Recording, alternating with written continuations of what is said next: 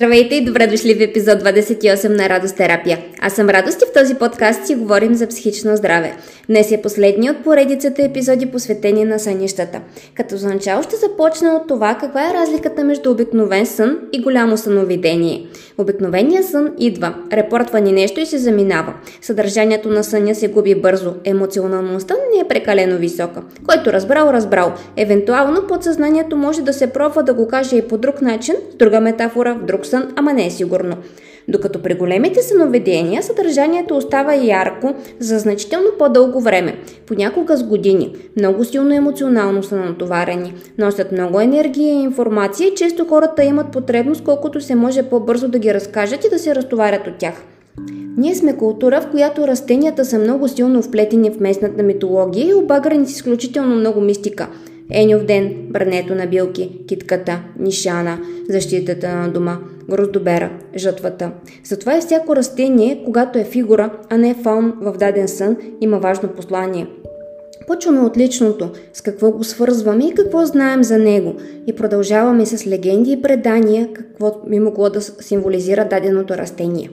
Важно е дали е диво или домашно, култивирано. Дивите растения свидетелстват за енергия, която не сме овладели все още, докато домашните за нещо, което вече сме култивирали в себе си. Качествата и свойствата на растението също могат да бъдат насочващи. Дали е ядивно, дали е лековито, дали е отровно, дали има приятен или неприятен аромат. Състоянието на растението може да показва и състоянието на нашата душа в момента, доколко е свежо, разцъфнало, раззеленено или посърнало, повяхнало, прекършено. Различните части на растението носят различно значение. Корените са връзката с предците, земята, заземеност. Стеблото е стабилен или устойчив или гъвкав аз. Клоните са интереси. Плодовете биха могли да бъдат плод на някакво наше усилие. Животните традиционно населяват големите съноведения. Те олицетворяват нашите инстинкти и емоционални преживявания, страхове, желания, опасения, враждебност, близост. В този ред на мисли, животните в сънищата са един от най-добрите примери колко много енергия и информация може да се събере в един единствен символ. Понякога те могат да презентират и взаимоотношенията ни с даден човек или група хора, както и начина по който преживяваме отношението на някой друг към нас. При животните също е важно дали е диво или питомно, отново като знак колко сме овладели енергията на това, което символизира – Колкото е по-низко в еволюцията животното, толкова по-първично нещо символизира. Колкото по-нависоко се изкачва, толкова повече енергията му се диференцира. Мисля, че всеки човек прави разлика в начина с нещата, които асоциира между медуза и делфин, да речем. Колкото по-близо до земята е животното, толкова към по-земни и битови неща ни насочва. Колкото по-нависоко може да отиде, толкова по-извисена и темата, към която ни води. При разбирането на смисъла на дадено животно в конкретен сън има значение към коя част от животното ви е обърнато вниманието в съня. Крилете, очите и ногтите на орела създават съвсем различни асоциации. Животните също могат да присъстват в сънищата и чрез своите митологични и митични смисли. Дори е възможно да сънувате митични същества или същества, които реално не съществуват. Както стана ясно до тук, в същата всяко нещо означава нещо друго. Нищо не е такова, каквото е и зад един образ могат да се крият много неща. Един от економичните принципи на съзнанието е умението му да записва много информация в малко пространство, използвайки символи. Символът е нещо различно от знака. Знака е нещо значително по-обикновено, обозначаващо нещо конкретно, докато символът винаги ни насочва отвъд. Архетипите са прастари образи, съхранявани в колективното несъзнавано, съдържащи информация за човешкия опит във всички епохи и култури. А какво е колективно несъзнавано? Според Юнг, съзнанието на всеки човек се състои от три пласта – съзнавано, всичко това, което осъзнаваме, лично несъзнавано, наш личен опит или душевност, за която не си даваме сметка в настоящия момент, но в някакъв бъдещ бихме могли да го превърнем в съзнавано – Юнг дори казва, че докато не превърнем несъзнаваното в съзнавано, то постоянно ще ни връхлита ненадейно и ние ще продължаваме да го наричаме съдба. Той нарича този процес на опознаване на несъзнаваното и превръщането му в съзнавано индивидуация. Последният пласт от психиката е колективното несъзнавано или другия термин, с който го нарича е колективна душа. Цялата опитност на човечеството, записана посредством валидни прастари образи, наречени архетипи в някакво общо психично пространство. Архетипите са чиста енергия, чиста потенциалност, която може да взема различна форма на проявление в зависимост от това на кого и за какво се появява. Първият архетип, за който ще си говорим днес е азът, представата за нас самите, която носим в себе си. Много често в сънищата някакви неща, които използваме често, могат да презентират аза.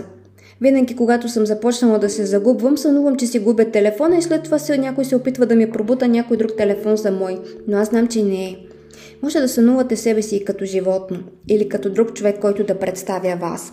А може да сънувате и себе си в различно амплуа, да речем на различна възраст, с различна коса или очи, дори с различен пол, но за това малко по-късно.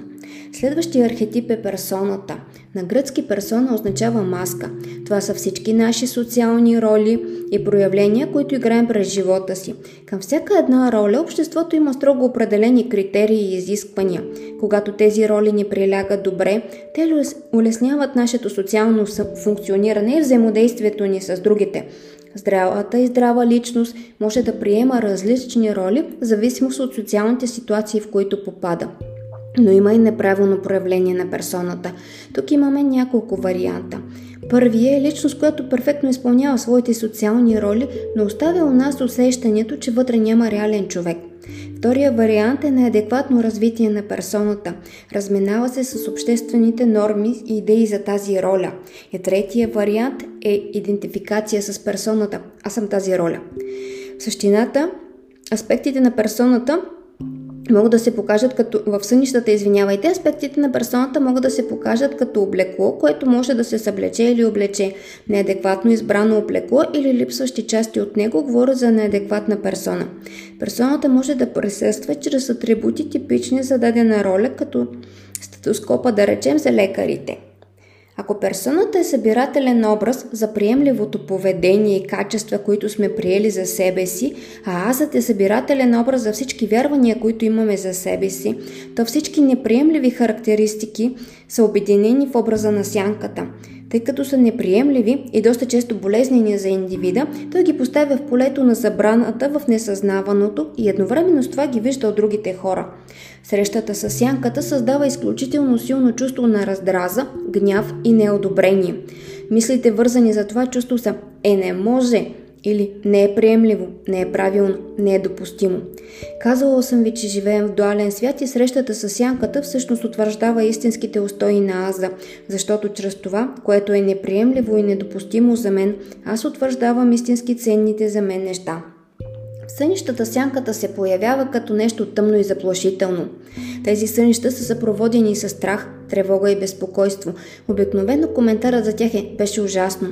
Вариант на сянката в сънищата е когато извършваме нещо, което е крайно нетипично за нас или в будно състояние смятаме, че емоциите ни по време на съня са доста неуместни. Появата на някои от характеристиките на сянката в съня може да означава че за личността би било по-лесно да ги извади вече на светло и да опита да ги намести в себе си. Все най-често сянката е фигура на човек от същия пол на сънуващия. Следват архетипните образи на анимата, женското парче в мъжа и анимуса, мъжкото парче в жената. Нали знаете как изглежда символът Ин и Ян, олицетворяващ единението на женското и мъжкото начало и как в бялата част има черна и в черната има бяла. Така и в нашата същност всички жени носим мъжко парче, всички пар... мъже носят женско парче. За развитието ни като личности е много важно тези парчета да бъдат добре изградени. Добре изградената анима или женското парче у мъжа дава възможност да развие творчество, креативност, въображение и да се ангажира емоционално с обикалящия го свят.